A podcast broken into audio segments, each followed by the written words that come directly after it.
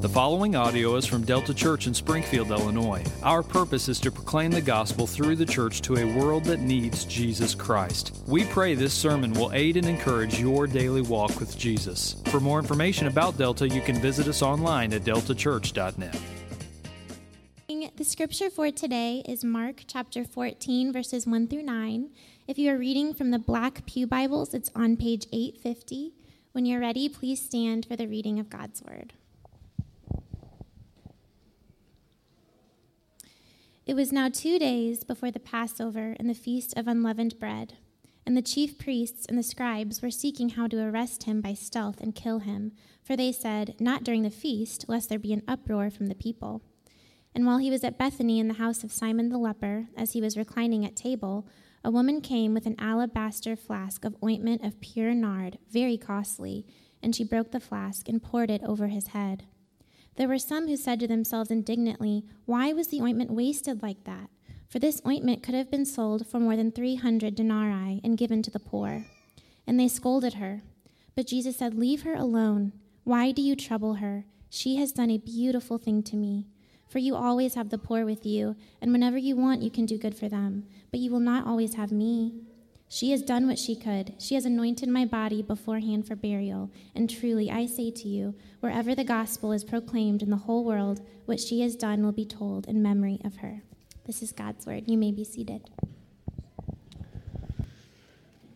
Well, as you can see, we're uh, continuing our journey through Mark's gospel. We find ourselves in Mark 14. So, uh, to the joy of some and maybe to the chagrin of others, we're done with that chapter on eschatology um, there in Mark 13 when Jesus was talking about the end of, of things to come. Um, but what we're going to do now and what we're going to see over the next couple of weeks as we work through the remainder of Mark's gospel, we'll wrap up somewhere near the end of October.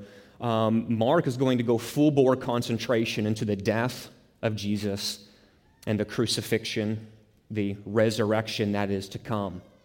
And what he's going to do here as he rounds out of that last great final teaching of Jesus in Mark 13 and takes us into Mark 14, before he calls us to just come and examine the crucifixion and the resurrection of Jesus, he first hits pause and he inserts this, this little episode this little scene of a woman who is unhinged, unashamed, unabandoned in her worship of the king who came to give his life as a ransom for many. What we're going to see here in the weeks to come is that there is sort of like this air of darkness that sort of clouds these verses as Jesus is going to be betrayed, Jesus will be abandoned, Jesus will be beaten, Jesus will be crucified. But in sort of the darkness of his death, there is this bright and singular shining light, a picture of someone whom we're going to call the prodigal woman who's going to show us what extravagant, lavish, unsparing worship looks like of the king who is absolutely outright worthy of this kind of worship. And so, what we need to do is we need to pray. We need to ask the Holy Spirit to empower the preaching of His word. So, what I want you to do is sort of look to your right and your left. This is the same invitation here that we give. Look at the person next to you, right and left. I want you to be praying for this person right now as we go to bat. Don't just sort of passively sit by but actively right now. And if you know their name, pray for them by name. If you don't know them by name, lock that face into your, into your mind and ask right now God, we need you to make these words come alive in the life of this person this morning. All right? Let's do it.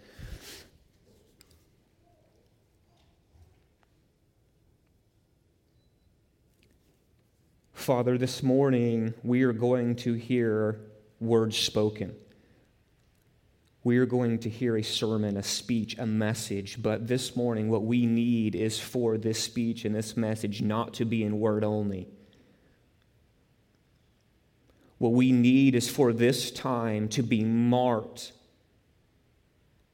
by the power of the Holy Spirit causing our eyes to see Jesus, causing our minds to understand the scriptures, causing our hearts to burn within us, because the Holy Spirit is demonstrating himself in power so that faith would come to rest in the power of God Himself, the resurrected Lord Jesus Christ. Father, we come with an expectation to hear from you this morning. We need you to speak to us. We need you to expose those dark corners of our heart that love to worship everything other than Christ. We need you to conform us into the full stature of Christ. And I'm totally incapable of making that happen. So, Father, would this morning the proclamation of the gospel not be in word only, but in the Spirit, in power, and with full conviction. It's in your name we pray, Lord Jesus. Amen. Well, if you know your Bible well, then you will know one of the most famous stories found in all the Bible is found in the Gospel of Luke chapter 15. Because when you go to Luke chapter 15, what you find is a story, a parable that Jesus uses to teach those who are around him listening. And it's a parable we call the parable of the prodigal son. Now, the word prodigal is admittedly sort of a weird word, a word we hardly ever use, but it is a word that can have at least two meanings. One meaning for the word prodigal is this idea of wastefulness recklessness. And it's the reason why we call the parable the parable of the prodigal son, because the younger son in that story that Jesus tells is marked, defined by a recklessness, a wastefulness. And so we look at that story and we go, this is the parable of the prodigal son. But another meaning for this word, this weird word prodigal, can also be the idea of, of, of something that's extravagant, something that's lavish something that is unsparing. And in his book about Luke chapter 15, called The Prodigal God, author Tim Keller picks up on this second meaning of the word prodigal whenever he talks about God as the one who is extravagant, our God who is lavish, our God who is unsparing in his mercy and grace. And it's when we turn our attention to Mark chapter 14, verses 1 through 9, that we find another picture of a prodigal. But this morning, it's not a picture of a prodigal son, nor is this a parable about our prodigal God, but what we find is a picture of the prodigal woman. Because if there was every person in the Bible who is seen as extravagant in her worship, lavish in her devotion, unsparing in her actions, it would be the picture of this woman that we find this morning who is going to bow and worship King Jesus with full tilt abandonment because King Jesus is just simply worthy of that kind of worship. And so, before Mark turns our full attention to the crucifixion and the events that surround the crucifixion of Christ and his subsequent resurrection on the third day, Mark wants to hit pause and call us to come and observe the prodigal woman. And that's what we begin to see there, starting off in verses 1 through 3. We see a picture of the prodigal woman. Look in your copy of Scripture. Look at what Mark writes for us, starting off in verse 1. He says, It was now two days before the Passover and the feast of unleavened bread. And the chief priests and the scribes were seeking how to arrest him, that is, arrest Jesus. They wanted to do it by stealth because they're cowards, and they want to kill him because they hate him. But they said to themselves, Well, we want to kill him, but man, we don't want to do it during the feast because that would stir an uproar up from the crowd. And so while he, Jesus, was at Bethany in the house of a man called Simon the leper, as he, Jesus, was reclining at table, a woman came with an alabaster flask of ointment, perfume, of pure nard. That was the kind of perfume. Mark tells us it's very costly, and what she does is she breaks the flask and pours it out over the head of Jesus.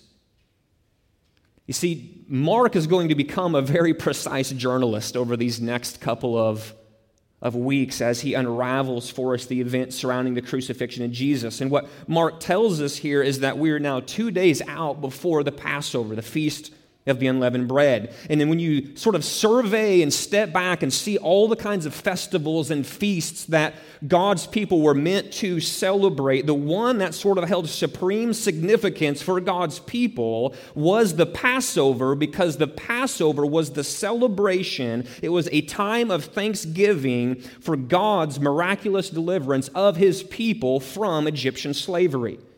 And Mark tells us now that this, as this Passover drew near, as pilgrims were flooding into the city of Jerusalem, the religious leaders buckled down on their commitment to arrest and kill Jesus.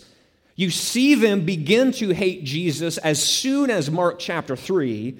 You see it repeated in Mark chapter 11. It repeats itself again, their desire to put him to death in Mark chapter 12. And now they're like, the straw is broken the camel's back. This thing's done. We need to kill this rebel rabbi. We need to get him off our turf.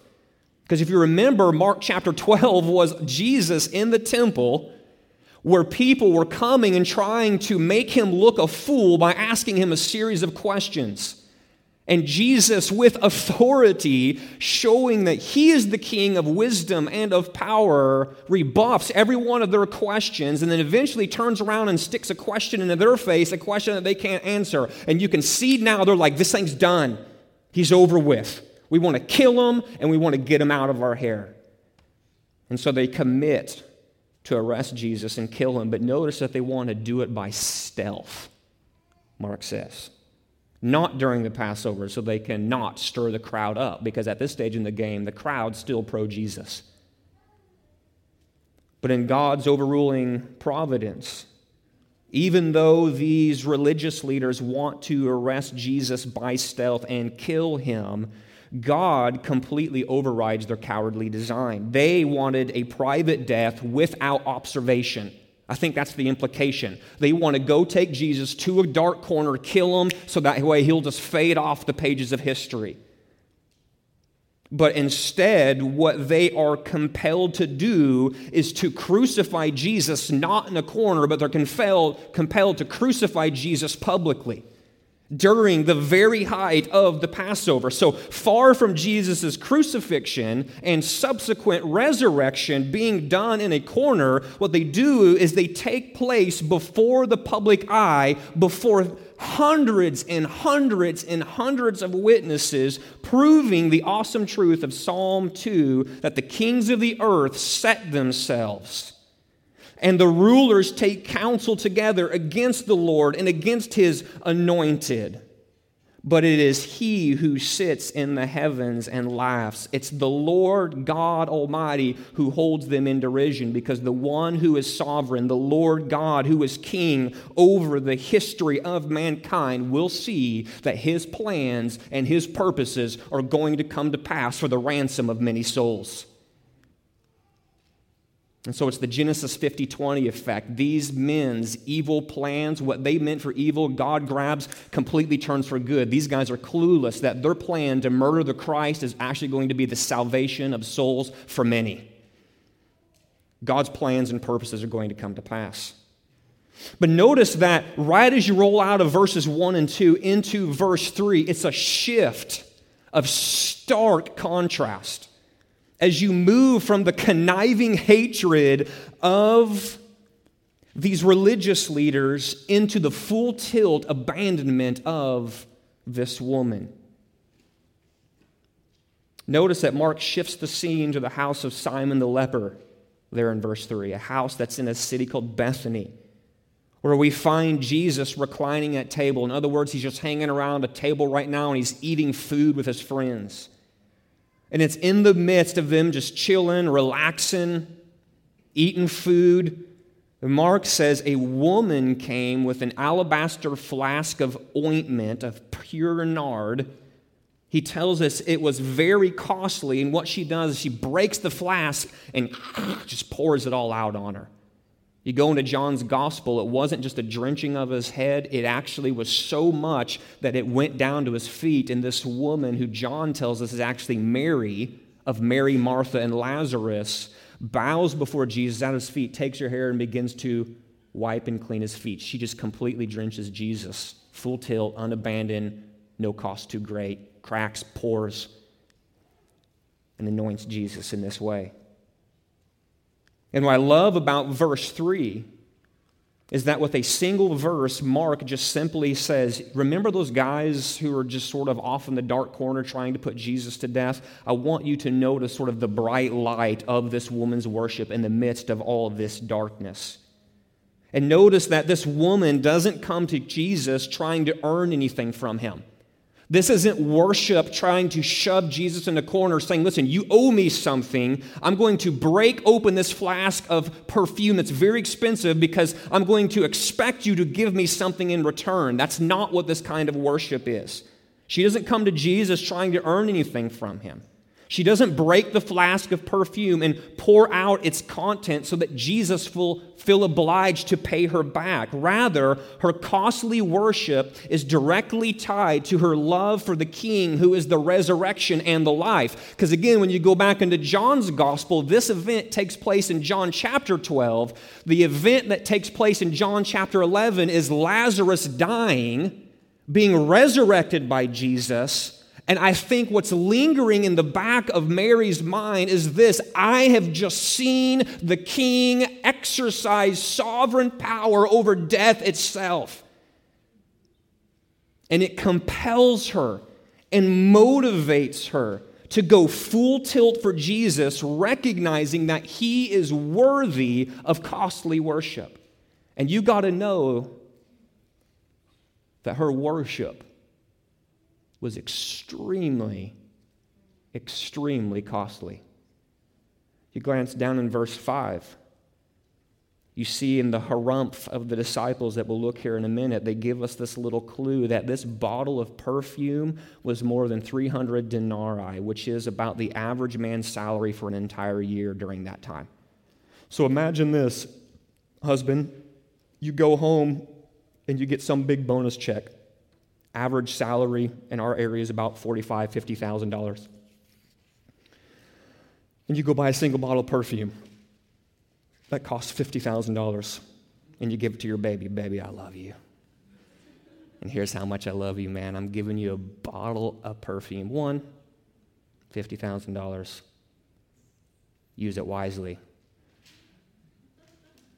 And next week you come back and you're like, where's, where's the perfume at? And she's like, I cracked that baby open and poured it on someone's head. you might be a little disappointed. You might be a little disappointed. 300 denarii, they say. Right? The assumption here is that this bottle of perfume for like her day and time is basically like her Roth IRA. It was her investment savings, her rainy day fund if all hell broke loose in her family and her life and like there was no money, no income and famine and no food and all those things, there is at least this thing. This flask of pure nard worth at least a year's salary. But in a moment of quiet commitment, she looks at Jesus and resolves in a single moment Jesus is worthy of this sacrifice. Worthy. No ifs, ands, or buts, not turning off a little thing and like boop, a little drop. She goes, breaks it open, pours it all out on him. Worthy. No reserve on my part. She looks at King Jesus and tells them that he is worthy of this kind of worship. And what I love is that her extravagant, lavish, unsparing worship was incredibly tangible. Because again, you go into John's gospel, and what John tells us is that this house was filled with the fragrance of the perfume after she cracks open the flask and pours it out on Christ. In other words, if you were to walk into that room in that moment after she had just broken the flask and poured it out on Christ, you could smell the extravagance of her devotion. Is tangible. It wasn't done in a corner, it was put out in front of everybody. The lingering aroma would publicly declare to everyone the inestimable value that she placed on Jesus. You see, this is the nature of prodigal worship. This is the nature of prodigal worship. Prodigal worship is extravagant. Prodigal worship is lavish. Prodigal worship is unsparing, and rightly so because King Jesus is just simply that worthy. He's just simply that worthy. So when we watch the prodigal woman go full tilt in her worship, she teaches us that there is no sacrifice too great for the king. But as you roll out of verse 3 into verses 4 and 5, what you find and what we quickly see is that not everyone agrees with the sentiment. Not everyone agrees with the sentiment. For no sooner than the flask is broken, we find an immediate response of criticism. And that's really what we see is response one. There's going to be two responses to the prodigal woman's prodigal worship. And response one is the disciples are going to criticize her as a result of her prodigal worship.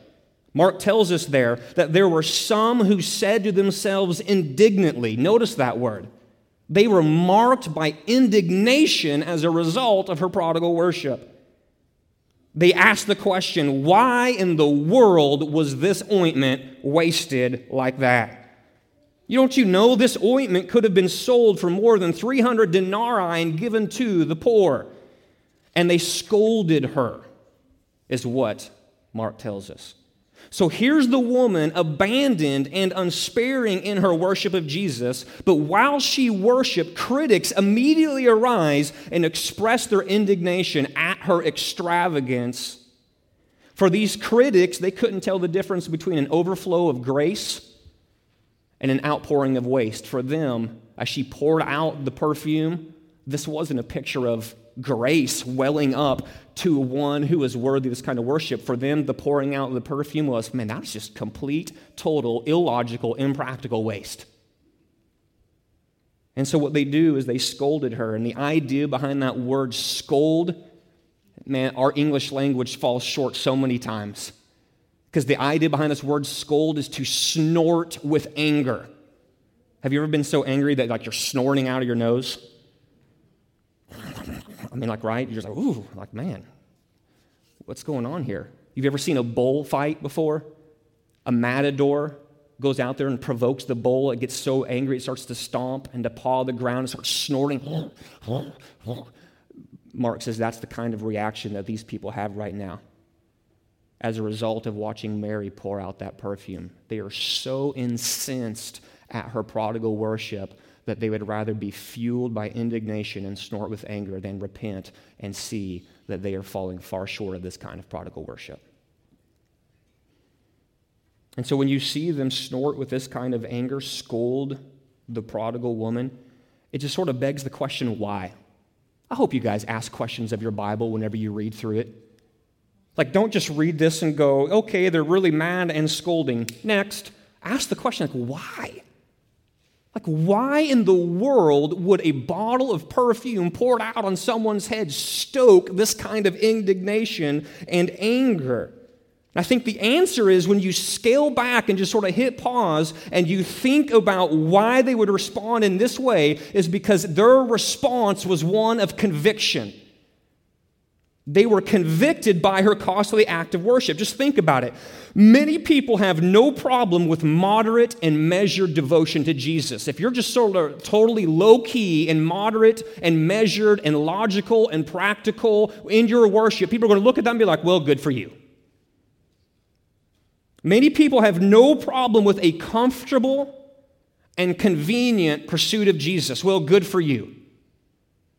But when that one person shows up, when that one person gets saved, when that person rounds the corner into your community group, when you grew up in youth group and that person got radical for Jesus, on fire for Jesus, they showed up full tilt and abandoned in their pursuit of Jesus, this prodigal pursuit of Christ has a way of exposing and challenging our mediocre pursuit of Christ.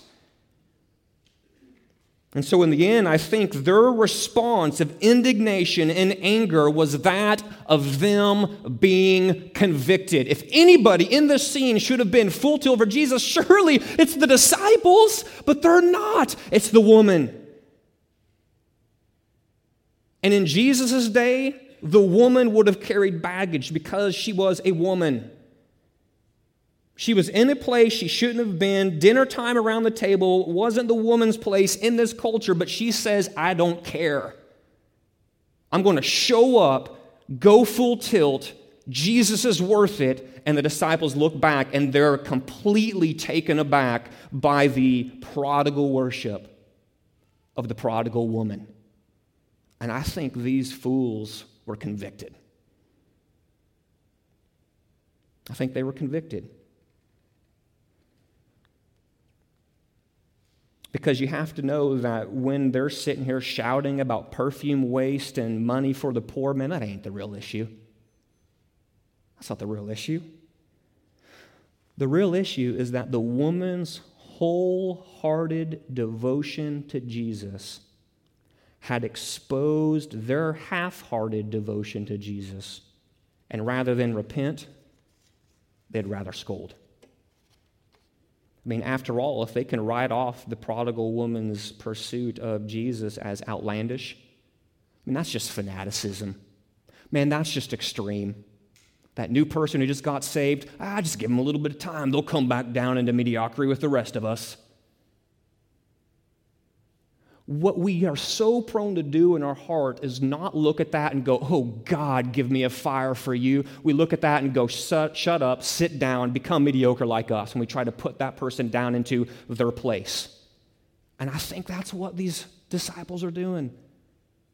I think they're looking at her, they're challenged, and instead of the challenge of her prodigal pursuit of Christ leading them to repent and go, Christ, help us to be like her, what they do is go, God, get her out of here because she's too challenging. And we can be so prone to do the very, the very same thing. We want to feel better about our mediocrity. And so, what we try to do is do whatever we can to write off this outlandish fanaticism, this extremism that looks like extravagant, lavish, unsparing love for Jesus. And unfortunately, not much has changed in our day. You see this happening in the time of Christ, the exact same stuff happens today. Right? You walk away from a real career for the sake of Jesus, what are you going to be called? A fool walk away from mom and dad to serve the Lord among the poor and hurting, well, guess what you're going to be called? Impractical. Walk away from an opportunity for a cushy retirement and head off to the mission field, you will be called extreme and out of your mind as you drift off and waste your life. But there's an old Anglican minister, a man named J.C. Ryle. I love, I love this quote. It should be up on the screen behind me. He says this here in a challenge to that way of thinking. He says that once a man understands the sinfulness of sin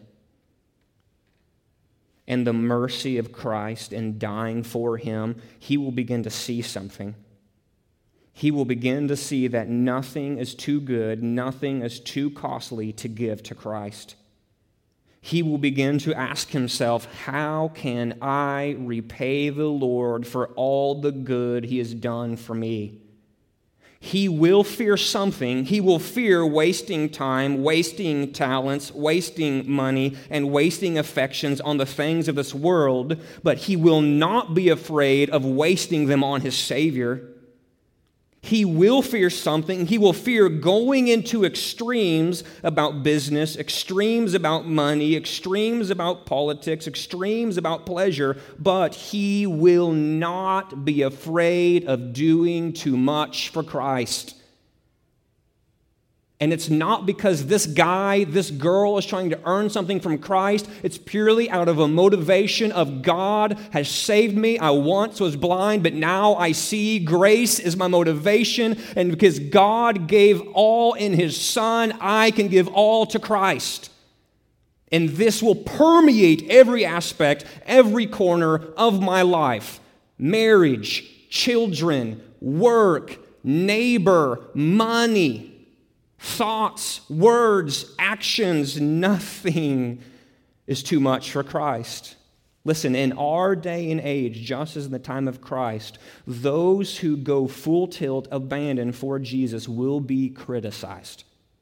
You will be criticized. Go to work tomorrow and begin to, by the grace of Christ, live in a way that is sort of very prodigal woman esque. People are going to look at you like you've plumb gone bonkers, man.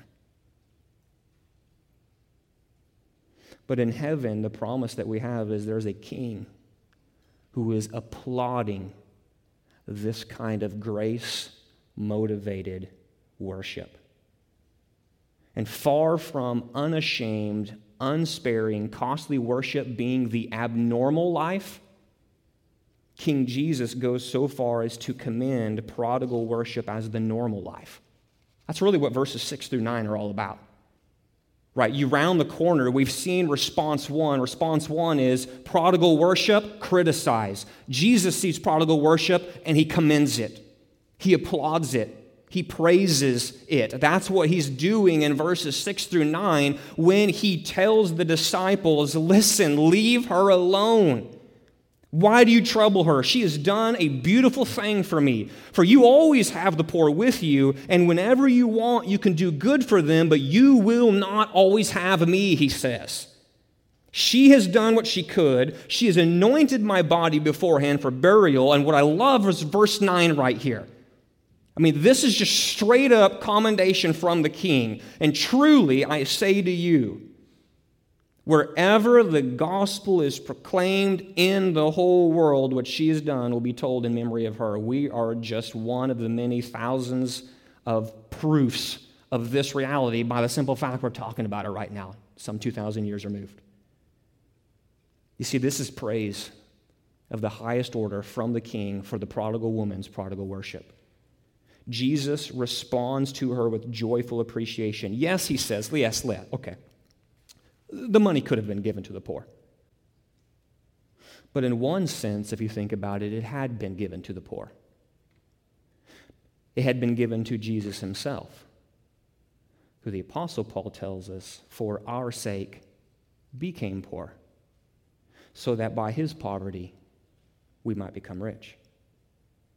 This, Paul says, is the grace of our Lord Jesus Christ which has been given to all who look to Jesus alone for the forgiveness of sins. Jesus is commending full tilt, unhinged, prodigal worship. And I don't know about you, but when I read this story, man, it flat out challenges me. This woman puts me against the ropes and it's like, man, she's just, she's laying into me. She's a flat out challenge to me. Because I can, I, in an instant, man, the Rolodex is already running in the movie screen in my mind. There are so many areas in my life where prodigal worship, extravagant, lavish, unsparing, costly worship does not define my life. And my hope is that you're being challenged too. Because one day we're going to be able to stand and talk with this woman in the resurrection. And you got to know, I got questions for this, for this gal. And I want to know, like, like, why did you do this? She knew the cultural conventions of the day. She pitches them out the window and says, I'm charging hard after this king. I want to know what prompted her to be so extravagant, so lavish, so unsparing, so unashamed in her worship of Jesus. What was driving her in this moment? Like, what was it about Jesus that motivated her to do what so many people find so hard to do? Because my, my, my guess is that most of us, it's not that we lack opportunities to be publicly extravagant, publicly lavish, publicly unsparing in our worship of Jesus. It's that when the opportunity comes, we sort of go, Woo, we just turn and go the other way. So we can go over here and be mediocre measured, very practical and logical in our pursuit of Jesus. But in that moment when the prodigal woman came and stood before Jesus, she just said, Don't care what y'all think.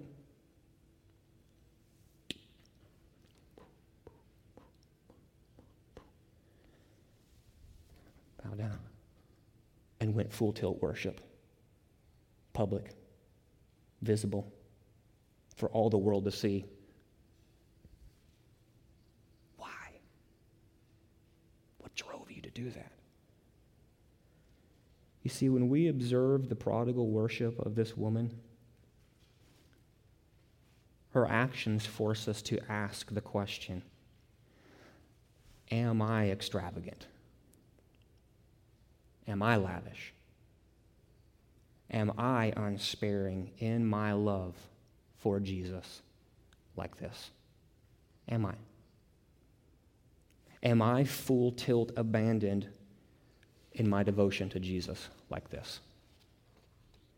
In other words, the radical, unashamed worship of the prodigal woman challenges us to ask Do I love Jesus like this? So I don't think Jesus goes, Guys, this is really great, but it's sort of over the top, isn't it? he looks at this and says, This is what it is. This is what pursuit of me looks like. Because if we put our ear to the text, and we just sort of listen, the whisper of King Jesus is, I'm worthy of this kind of pursuit. I'm worthy of this kind of worship. I'm the King of mercy. I'm the King of grace. I'm the King. I'm the Son of Man. I'm the compassionate shepherd. I have all authority in heaven on earth. I have power over Satan, power over sin, power over death, power over hell, power over nature. I have the authority to forgive sins. And when we taste that grace in its fullest measure, prodigal worship will ooze out of us uncontrollably, just like that ointment flowed and oozed uncontrollably out of that flask when it was broke upon the head of Christ. It will happen. You see, when it all boils down in the end, I think the main idea of our text, it just comes down to this. Our prodigal king is worthy of prodigal worship. I think you're supposed to read verses 1 through 9, Mark 14, and this is what you're supposed to walk away with. Our prodigal king is worthy of prodigal worship. In other words, our extravagant, our lavish, our unsparing King of glory is worthy of extravagant, lavish, unsparing, full tilt, costly worship. A lifetime of unashamed worship is the appropriate response to our prodigal king. So before Mark turns our full attention to the crucifixion of King Jesus and the remainder of his gospel, he first says, Guys, let's just concentrate on something and consider some things here, real quick and he highlights the prodigal nature of the woman's worship as an invitation for us to come and do the same. So, my question for you is this Do you love Jesus like this? Do you love Jesus like this? The answer for me is not always. And so, then, in that honest kind of confession, let us not be like the disciples. Oh, she was just sort of being extreme there, wasn't she? And somehow try to self justify our mediocrity. Whenever we bump up against this picture, let's do the opposite of what the disciples did beg the King of grace for grace to pursue him in a way that is good and right because Mark 14, 1 through 9, isn't meant as a guilt trip. Mark 14, 1 through 9 is meant for us to come and go, wow, I'm really not the woman here. I'm more like the disciples. Lord Jesus, please help me by your grace to fuel me to lay down my life and pursue you in full tilt, unhinged, unashamed abandonment. Because I'm going to need you.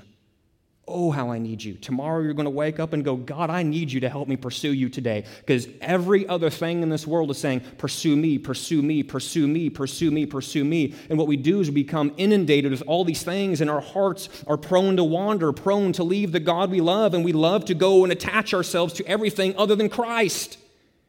And so, tomorrow, when we lift our heads off the pillow, Christ, help me to pursue you with prodigal worship Monday night, God help me, please forgive me when I pursued other things with prodigal worship. Tuesday morning, wake up, Christ, by your grace, help me, empower me to pursue you with prodigal worship. Tuesday night, rinse, repeat, Wednesday, Wednesday night.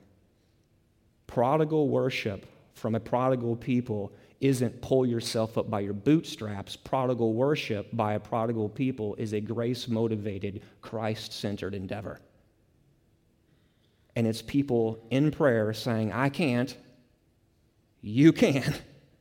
Lord Jesus, please help. Because prodigal worship is intricately tied to prayer. Do you love Jesus like this? Let's pray. Father, we need you. Oh, how we need you. Christ we need you. Oh, how we, we need you. Spirit, we need you. Oh, how we need you. Father, help us just to be honest with ourselves so that we can look at the prodigal woman and go, you know what? She is just a flat out challenge to me. She exposes those dark areas of my heart that I pursue with abandonment that are not Jesus.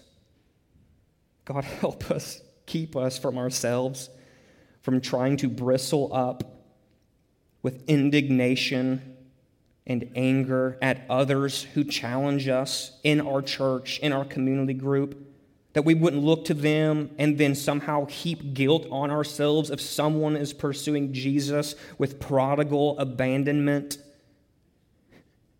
God, help us to look at them and go, God, I'm so thankful for the way they ooze Jesus. Help me, Lord Jesus, to pursue you in this way. And then, God, would we remember grace? You are the King who's marked by grace upon grace. Empower us, Holy Spirit, to walk in a way where we say, I can't do this. You can empower me to do this. God, please help. It's in your name we pray these things, Lord Jesus. Amen.